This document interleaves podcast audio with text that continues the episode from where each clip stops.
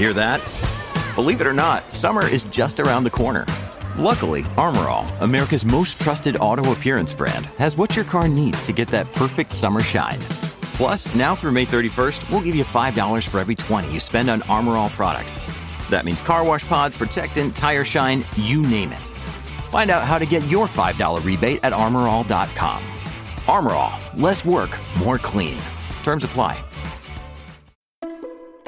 I was also a kid of the Jetsons era. Like, I want to have a flying car. If I could get on a Hyperloop and go from New York to LA in two and a half hours or whatever it's going to be, like, sign me up. I'm here for it.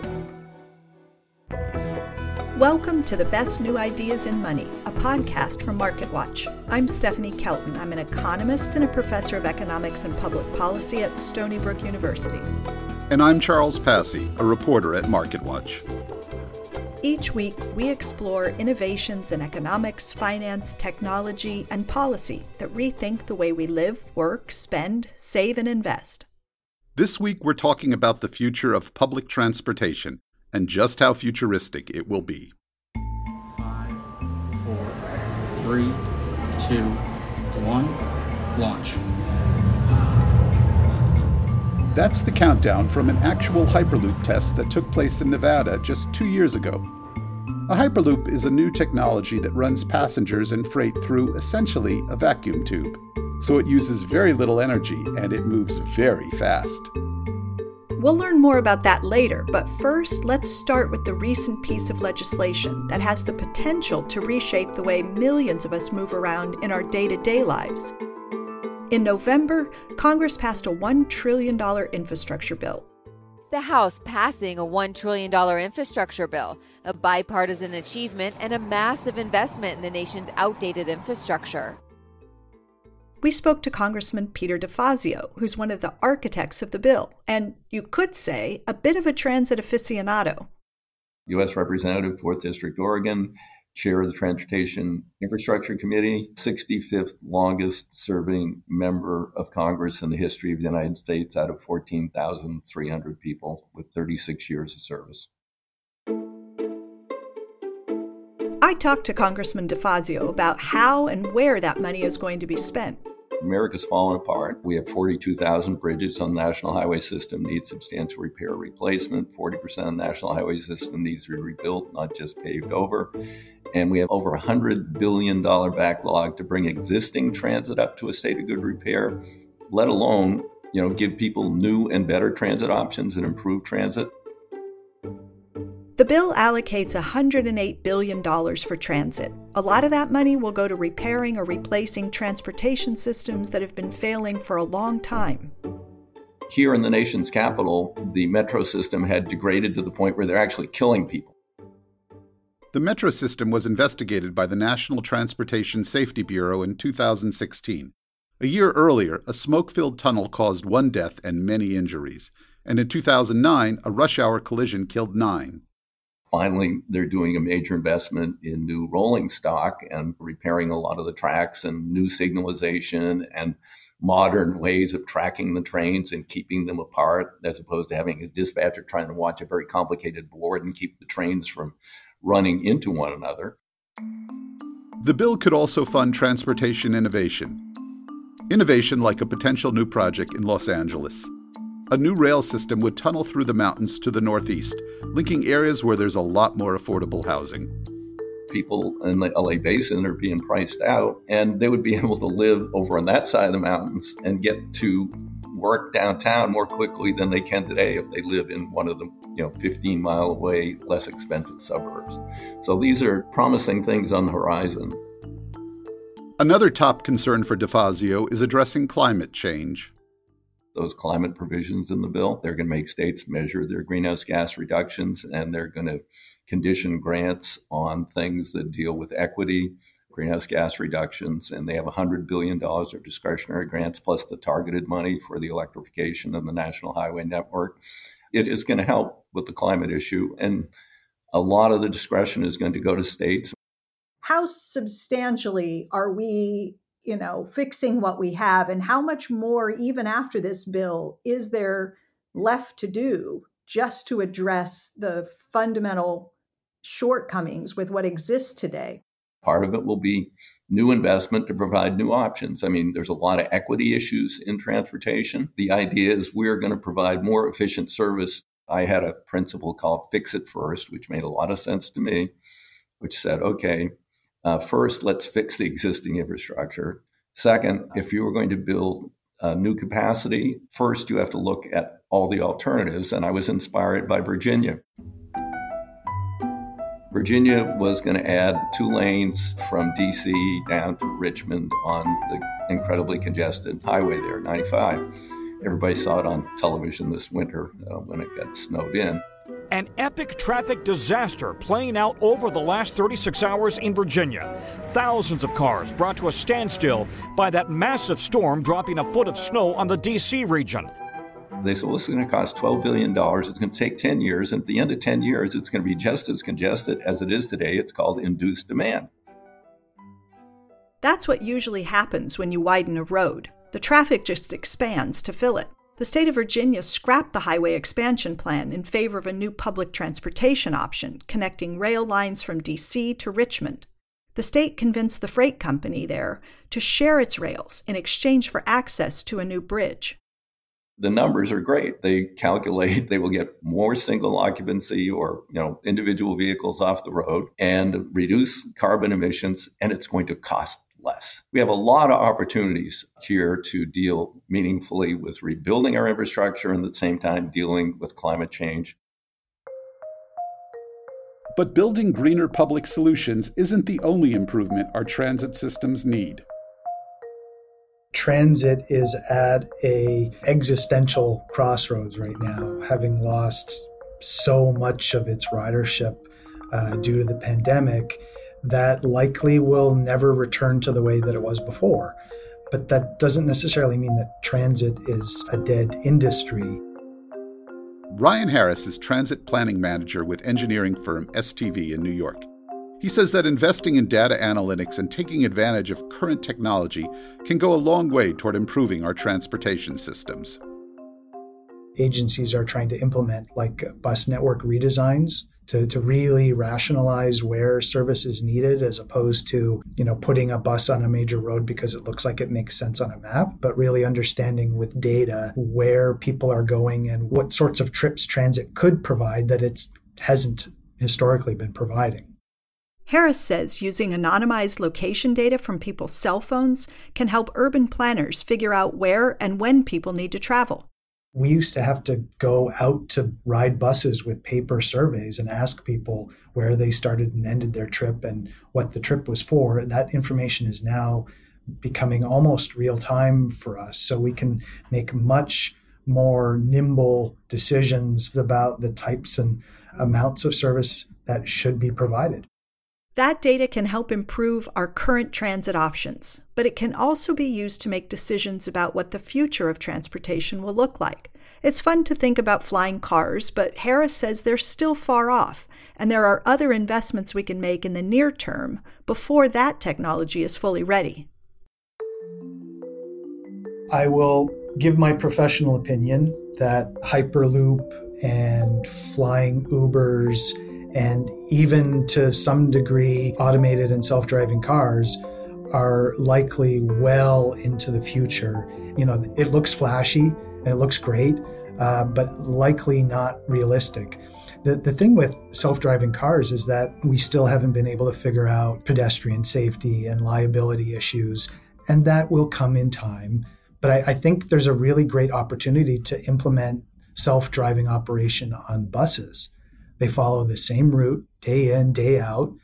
They don't need to operate in the same sort of, I'll call it ad hoc manner that cars do. From a innovation perspective, there's a lot of tinkering around the edges that can be done. Coming up, helicopter taxis, hyperloops, and bikes that ride themselves. We'll hear about all of that after the break.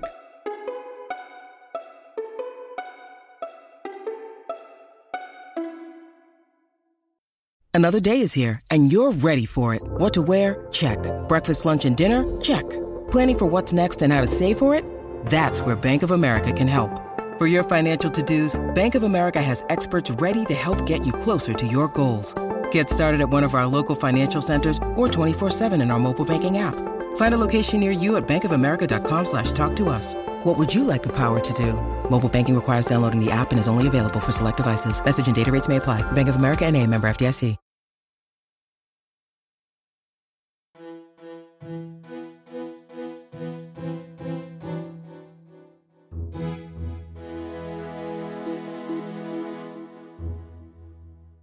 Welcome back to the best new ideas in money. Before the break, we heard about some of the ways the recent infrastructure bill might improve or at least repair a public transit system near you.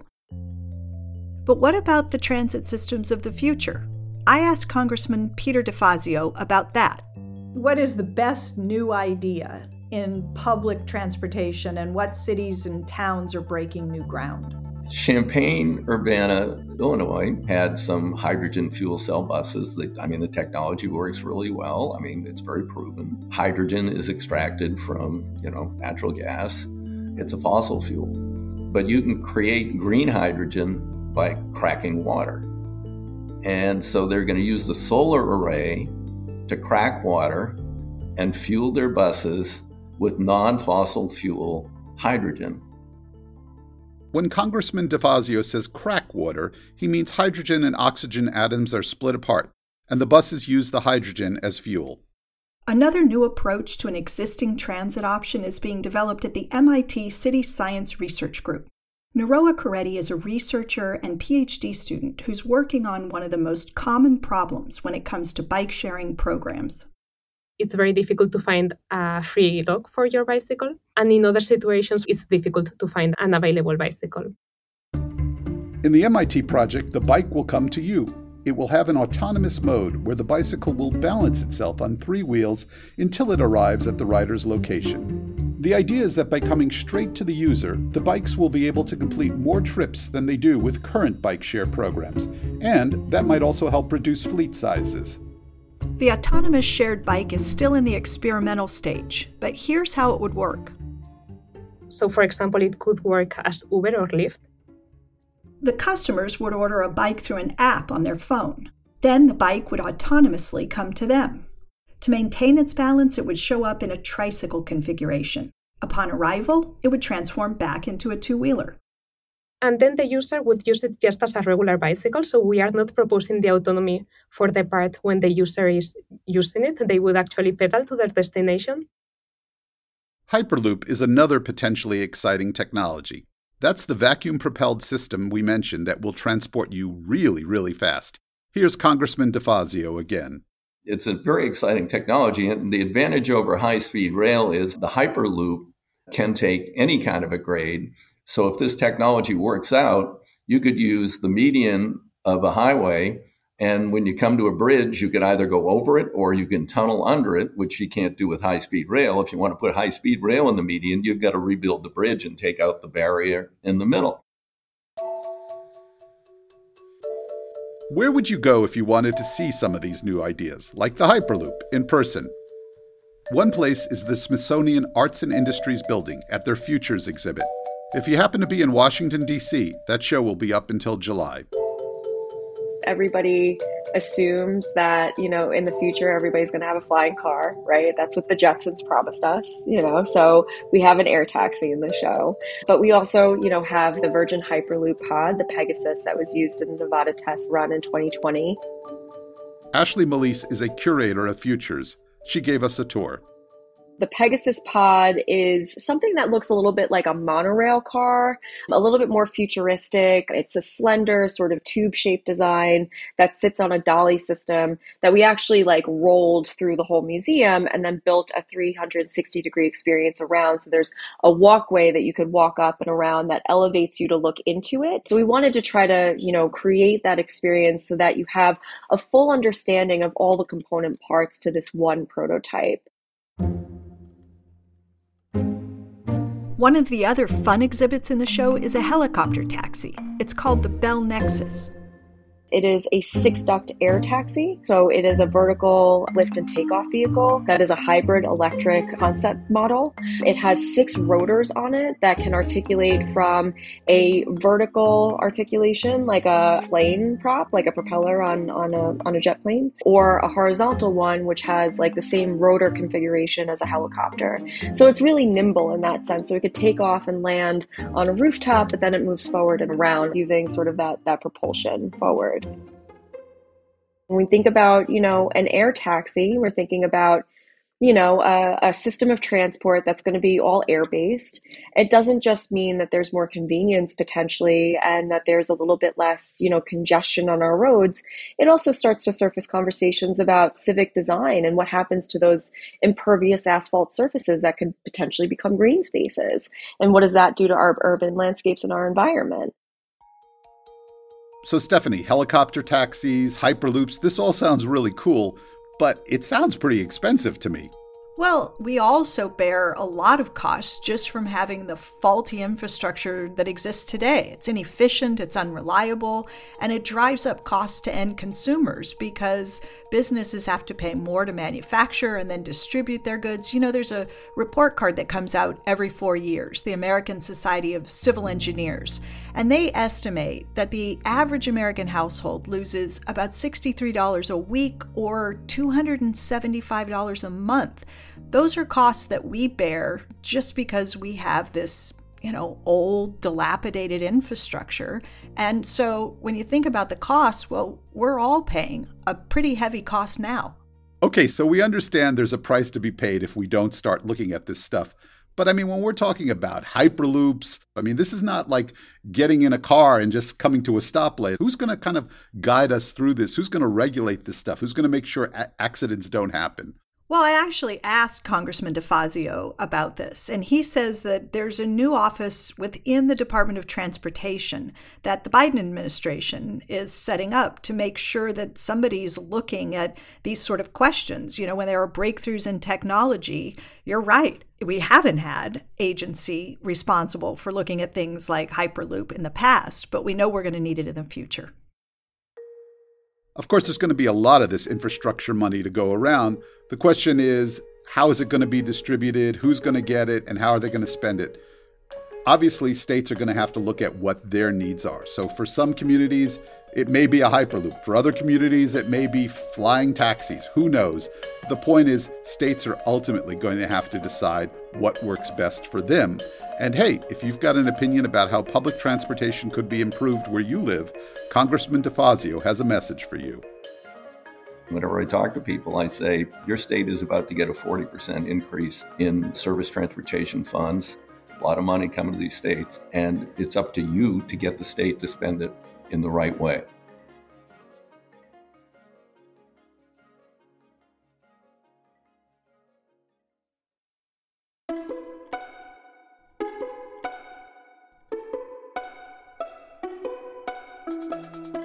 Thanks for listening to the best new ideas in money.